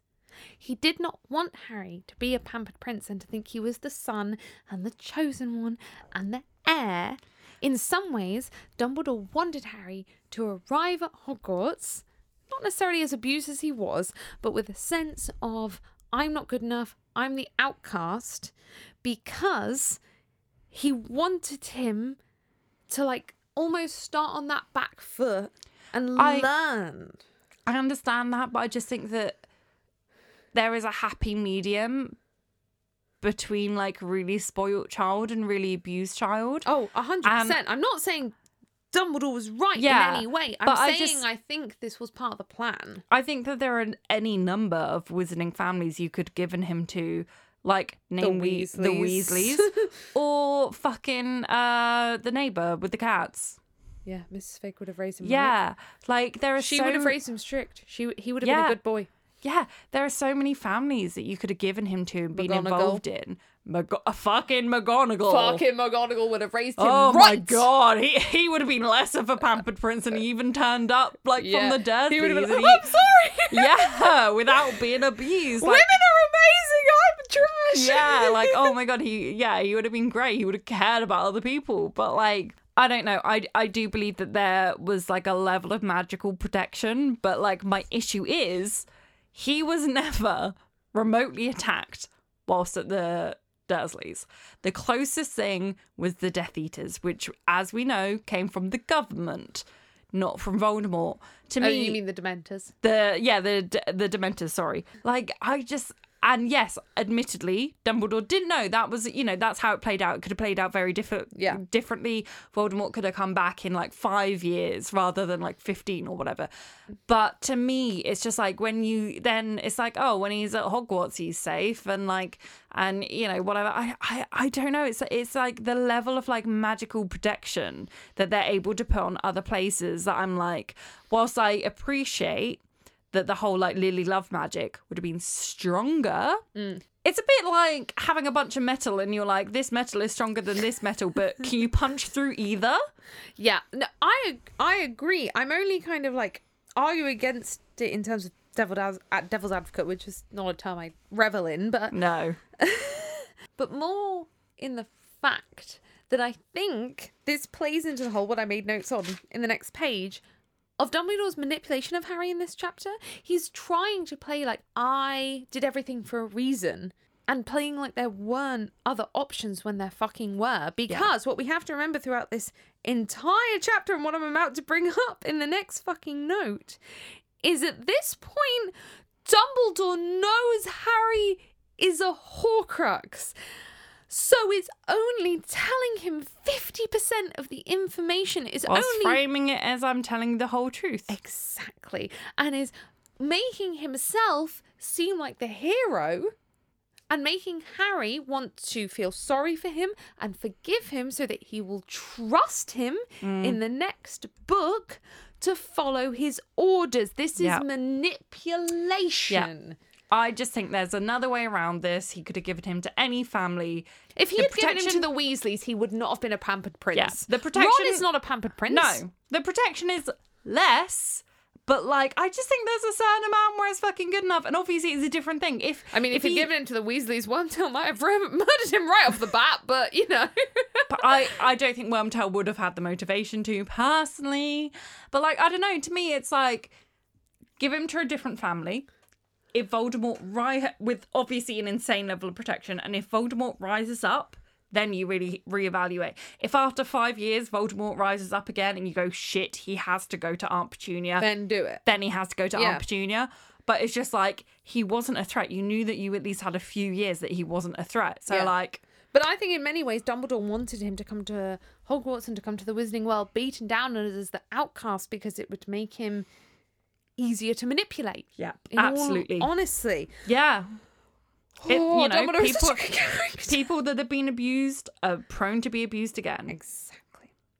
So Dumbledore then explains that he knew that there was a flaw in his plan all along, and that the flaw was that he cared for Harry and that he cares about his feelings and happiness. But- But when he says this line, and we need to check when we get to the end of book six and book seven, but I am pretty convinced at this point that Dumbledore knows that Harry's a Horcrux. I think he knows from the end of book four ish Yeah. that Harry is a Horcrux. So when Dumbledore is saying there was a flaw in my plan because I cared about you, I loved you, I wanted to see you succeed, I wanted you to be happy and comfortable, he is still only giving Harry the information that is necessary for him in this moment to trust Dumbledore again Yeah. and to love Dumbledore again and for him to follow Dumbledore again and he's manipulating him. And like okay, I just want to talk about like what would have happened canonically if Harry had found out he was a Horcrux at this point. Hmm. This might be too big a topic for this chapter, but because Dumbledore feels it's important that Harry only finds out he's a Horcrux at the last minute. Because otherwise he feels he would not have the strength to sacrifice himself. But I think Dumbledore is underestimating Harry in that sense because I think Harry always had the strength to sacrifice Yeah. himself. Absolutely. Like, if it's like, oh, either you die or all your friends die, Harry would it die in doesn't matter. heartbeat. Like, any, most people, 99% of people, would make the same choice. It doesn't matter when you find that information out. Like, it doesn't even have to be my friends. If you said to me, like, you're gonna die or like 16 other people, I'd be like, Okay, well, that's 16 people I finally lives. die. But that's where I think Dumbledore underestimates Harry because he's comparing him to his own feelings and Yeah. emotions because Dumbledore would survive rather than 16 people because he thinks he's cleverer, whereas Harry sees himself as the everyman. yeah. And in that way, Dumbledore constantly underestimates Harry because if Harry had found, I truly believe if Harry had found out a Horcrux at this point, the same end of the books would have happened. Yeah. We'll get to book seven and work this out because I Yeah. Mm. might. Be, I, I think I've forgotten parts of what is said in the Pensieve chapter. I really do. So Yeah. please like- don't tweet me like you've forgotten this part. I want to get to it and realize. It's like one part of me is like, I guess it would be hard for him to motivate himself to destroy the other That's true, Horcruxes. yeah. Which, like, obviously, yes, he would be motivated in terms of like trying to save other people, but it can also. I can also see the side that no matter how much you care about the other people, if you're like, oh, I die at the end of this, Mm. it must put a, a certain conflict Yeah. on it. Definitely for, You're not- for a 15 year old. You might not be rushing as much, you Yeah. know? yeah, definitely. And he wouldn't have. Okay, so if he had known that, I think what would have happened is he would have carried on, but he wouldn't have had the capacity to continue to love Yeah. the way he did. Because what's the point in loving? Yeah. And this isn't a criticism. I'm trying to imagine if I knew I was going to die in two years. Yeah. What's the point in loving and making connections if you know you're going to die because you're going to hurt those people? I And I, think that's what Harry would have thought. I guess the distinction might have been not even with Harry, but with Hermione, where it might have been that it would have given Hermione time to be like, Harry, I don't think you'll die. You know, it might have given her time to work that out. Yeah. And therefore, him sacrificing himself wouldn't have had the same meaning because he wouldn't truly be sacrificing himself and therefore protecting everyone else. That's Maybe true. that was the distinction. Maybe, but I think I think it also has something to do with that Harry being the person he is would have separated himself from everyone, from Lupin, from Ron, from Hermione, from Ginny, from Mr. and Mrs. Weasley. Because what's the point? And it would only hurt them mm. more to love them if he's going to die. So he would have pulled away from them, and therefore it doesn't work Yeah. plot wise. I love the line from Dumbledore that what did I care that a number of nameless and faceless people or creatures were slaughtered in the vague future. I think this is a great line to do with the greater good metaphor of what does what does someone you personally care about's happiness matter in terms of people you don't know have never met in the future like it's it is that train track thing of would you save the one person you love compared to 16 people you don't love it's But to me, I'm just like, who are these people that are apparently dying? Sirius It's only Sirius. No, in the next book, we get all of the people dying. We get Amelia Vance and Hannah Abbott's mum and No. all of the nameless and faceless people and creatures. No, but at this- families of house No, no, no. At this point, because he's talking about if he hadn't told Harry, he's like, oh, like, I would rather not tell you, and all these people die. But the only person that dies as a consequence of Harry not knowing is Sirius. He only it's not nameless, faceless people Uh, that he. Bertha Jorkins. That's not because he didn't tell Harry. That would have happened regardless. Uh, it's only Sirius. It's not nameless, faceless people. I suppose it's if he, Sirius. I suppose if he had told Harry and the whole Horcrux plan had been set in motion earlier and they had worked together, then maybe people could have been spared like Bertha Jorkins. And also the ministry employee that clearly got slaughtered because he wasn't on guard duty Oh that night. God, yeah. We don't talk about the ministry employee who got slaughtered enough. yeah. But like, yeah. R.I.P. for Paul. I'm gonna call him Paul. yeah. Like, I guess. But then it's like regard like that kind of would have happened regardless of Harry knowing. It's just that he would have been slaughtered and Harry wouldn't have turned up. But You? Dumbledore know when Voldemort was gonna turn up. He knew it would happen eventually. I don't know. To me, he's like, oh, like it. So what? Like I delayed telling you, and it would mean that nameless, faceless people would die. The only people that died as a consequence was Sirius, and that was not a nameless or faceless person. Like I'm not saying that that makes it okay, but it's as if he's like, oh, well, these random people would die, but like. I suppose I don't know. I guess you. I suppose Dumbledore is almost saying To be If I fair, had told you earlier, we could have hunted down all the Horcruxes and killed Voldemort before he came back to life. And he's almost taking on what is Fudge's responsibility for the amount of people that die in Book Six, which is Yeah. a fucking lot of people, which is actually Yeah. Fudge's responsibility. Yeah. Dumbledore is almost taking on that guilt. Yeah, but it's like whilst people whilst other people died, it's like the only one that was as a direct consequence of Harry not knowing was Sirius. Yes, you could argue the security guard, but that would have happened regardless of ha- if Harry turned up or not. It's all the what ifs, isn't it? Is, but it kind of to me it kind of reads as like in hindsight is like Dumbledore twisting the truth. Yeah, Dumbledore is manipulating Harry in this He's chapter. gaslight girl boss gatekeeping. He him. is Gaslight Girlboss Gatekeep. So then he finally says, oh, it was a prophecy. And we get to the prophecy bit. Da-da-da. Da da da. I can hear Neil pulling the curtains. There was a prophecy made that Voldemort believes from what he heard of the prophecy. Basically, Voldemort believes you have to kill Harry Yeah. based on the prophecy. Mhm. He believes that Harry has powers, special powers, and that he needs to kill him. the prophecy was told to Dumbledore by Trelawney, first gasp, and Dumbledore play, then plays it for Harry. But the big reveal, which isn't even the biggest reveal of this chapter, but it was the biggest reveal for me, is that the prophecy could have also been about dun dun dun Neville. Yep. It's And good Harry- shit. It's, good, fucking shit. It's good shit because Harry is so absorbed by grief and everything else. He's not even like, what? Oh my god. He's just like, well then, why didn't he go after Neville? Why did he Yeah. choose me? He could have got it wrong. And Dumbledore is like, hey, the point in that prophecy where he said marked him as his equal Mm. was not fulfilled until he chose either you or Neville. Yeah. Therefore, in choosing one of you, he fulfilled that part of the prophecy. Therefore, it's about of you. And Harry is like, well, he still could have got it wrong. And this is where I side with Harry more than Dumbledore. But then this all gets flipped on its head in book six when Dumbledore is like, haha, prophecies aren't re- even real, wrecked. But Harry is like, it could have been about Neville in the first place. And it still is, in my mind, because can you imagine a world where Neville would ever rest, ever sleep, ever relax, ever settle down if Voldemort was still alive? No. Then, therefore, the prophecy is also about Neville. Yeah. Absolutely. And also Neville plays a hand. He literally kills one of his Horcruxes. Exactly. So the prophecy wasn't just about Harry. Yeah. It was This- also about Neville. The thing is like the Horcrux is like, oh like yes, like this guy will be born that will like destroy him or whatever. But like, yeah? Neville does that? Yeah. It's like the output would be different had Neville not been born. So it kind of is about them both. It is about.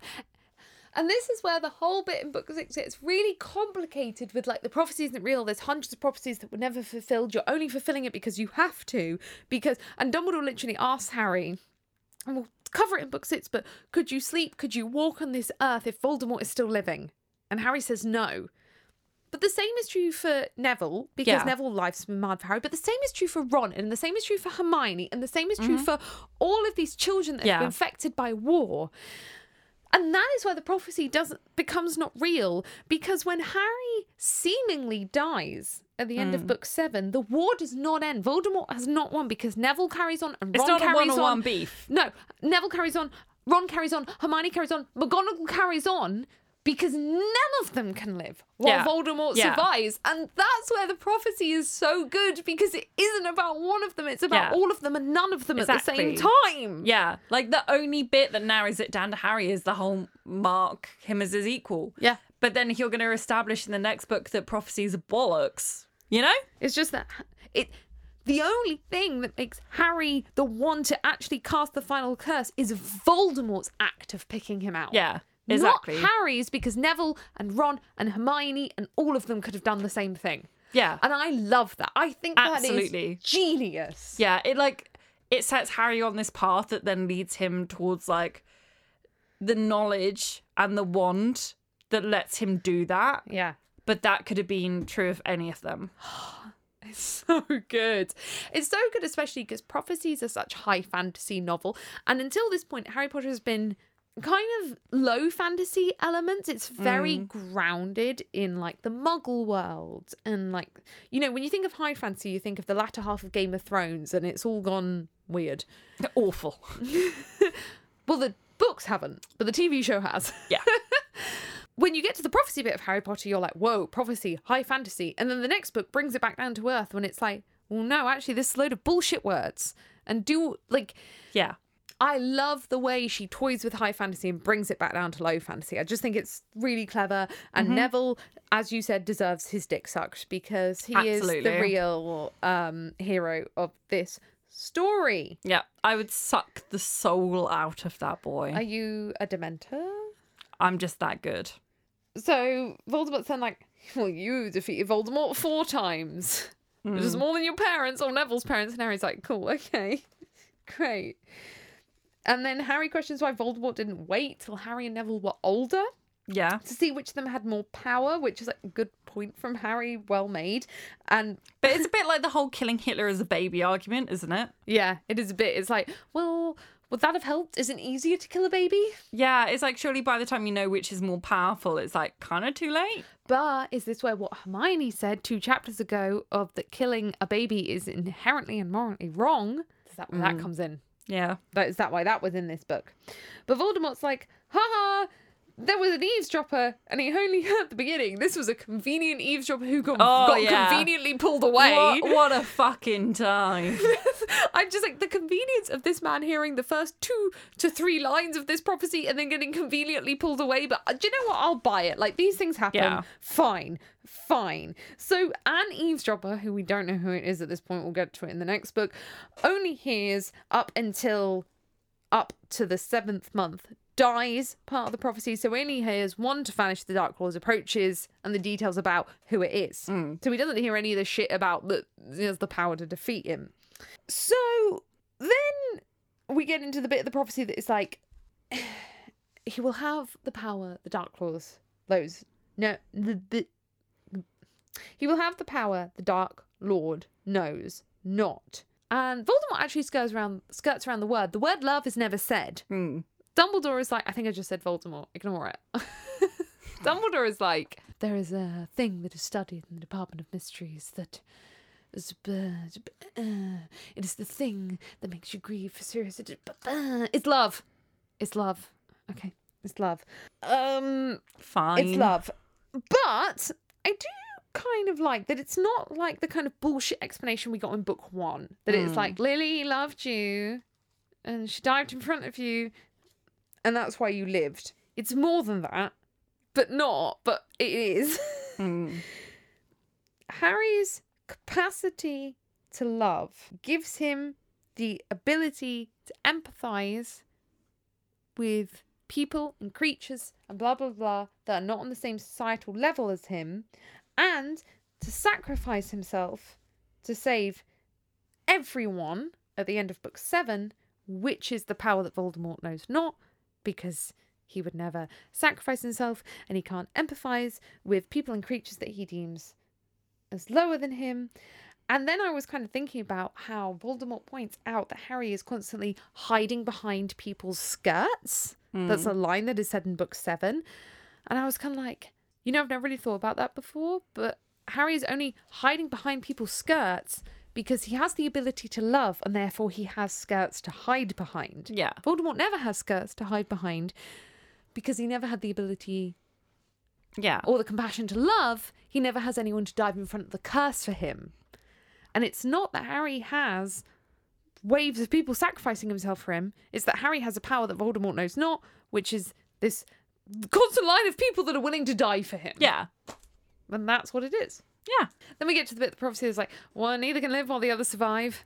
Which I never understood. As a child, I thought it meant that if one dies, the other dies. I was actually convinced that both were going to die at the end. I was disappointed when they didn't. Yeah. I thought it meant that if one died, the other died. It's like it's so like vaguely and confusingly phrased to me that when Harry's like, "Does that mean that one of us kills the other?" I'm like, "How did you get there? I was lost." Neither can live while the other survives. To me, implies that when one of them dies, the other. And I seriously thought these books were going to end with Harry having to sacrifice himself Yeah. to death to kill Voldemort. yeah. As a thirteen-year-old, I was like, "Oh, Harry's going to have to kill himself." yeah. It's like neither can live while the other survives. But they're both alive now. Like I know that it doesn't necessarily mean live in terms of like have a heartbeat. I know that there's other elements to life, but like, you know? Yeah. Neither can live while the other survive. They are yeah. right now.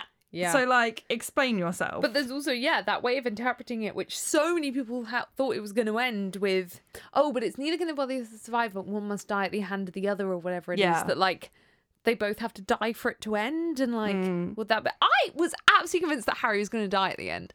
Yeah. Absolutely convinced as I went into book seven. I was like, Harry's to die. Mm. no, J.K. Rowling wouldn't do that, but that would have been heartbreaking. But Yeah. that's how I thought it was to end. But yeah, it is confusingly worded because like for three years, both of them are alive they kind of get to the end of their conversation after the neither can live while the other survives and harry is stunned as he hears people getting up for breakfast that people's lives are carrying on while he mourns sirius and he is convinced if he could just pull back the veil that Sirius would be there. And the description of grief is so real and so raw. Like that that thing where you're like, people's lives just care like especially when you're an adult when you're working, you're like, wait, the next day of work just arrives around and I'm expected to just reply to emails. Like you want that from what? Yeah. Like that shock of being like that world just carries on. It's Mm-hmm. it's heartbreaking. And then Dumbledore finishes the chapter with the worst paragraph in this whole book. I don't care about Sirius dying. I don't care about I care about this.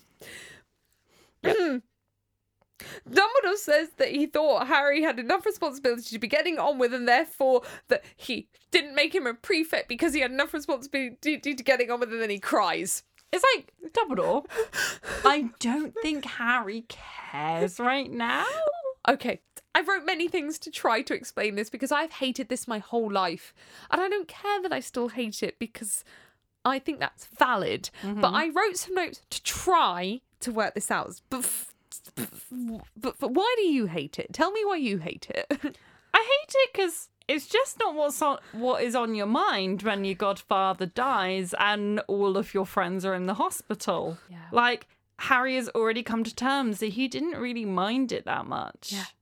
Like- emotionally over that. And it's just so Dumbledore's reaction is just so disproportionate to everything else. Yeah.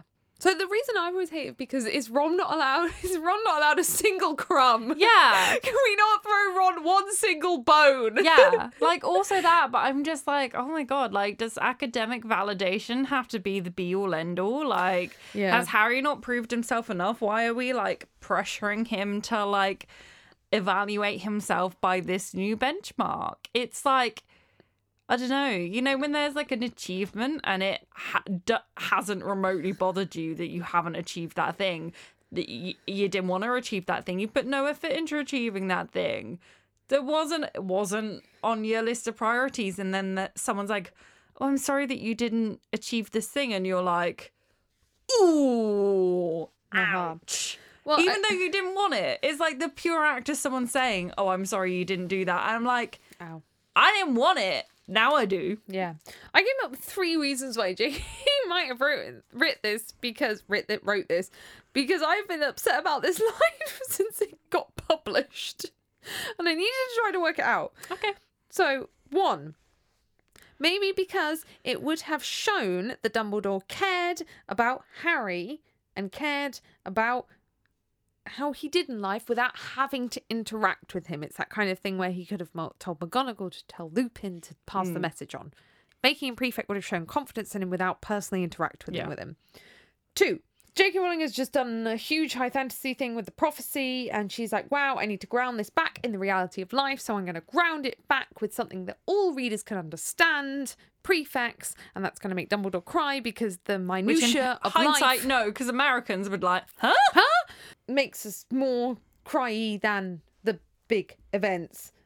And that kind of relates to my point three is small acts often add up to what is the big difference. If Harry had been made a prefect at the beginning of the book, would he have realised Dumbledore had confidence in him and then not have had the tailspin and then not have Yeah. rebelled against Snape during the occlumency lessons and then would not have not had the confidence to go after Sirius. Yeah. Is that what she's trying to tell us? That these small acts add up to a big difference. But none of that matters because this line is such a fucking slap in the face to Ron that Mm. I don't fucking care. Like, fuck off. Yeah. Yeah. They're both as useless as each other. Exactly. Give it to has Neville. Harry done Give more? it to Seamus. Give it to Dean. Give it to Dean.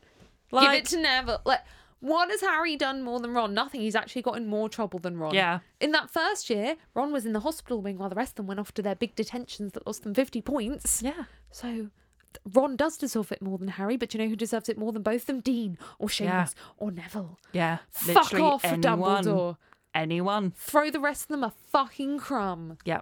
I hate Dumbledore in this moment. Yeah. And this bit has annoyed me my whole life. Um, Valid. I seriously thought the bit about the prophecy not being real and not having to be fulfilled was in this chapter, but it's actually in book six. So a lot of my notes went out the window, and that's all the notes I have. Amazing. Well, Amazing. what a beefy chapter. That is a heavy chapter. But we hope you enjoyed it. Yeah, wow, heavy. And then we've just got one more episode to finish off the book. Horrifying. And to set your guys' expectation, we have another book episode. Then we'll have a film episode, and then we're adding in a new feature called a listener submission episode, which we'll Yep. give you more details on in the next episode of how you can join in. Yep. Um, But yeah, Misu is sniffing my feet. that is what he does. But that's what you've got f- look, got to look forward to before book 6 Mm-hmm. But hope you enjoyed this deep dive into Dumbledore and all the bullshit. Yeah. Um, goodbye from me, Bye. and goodbye from Misu.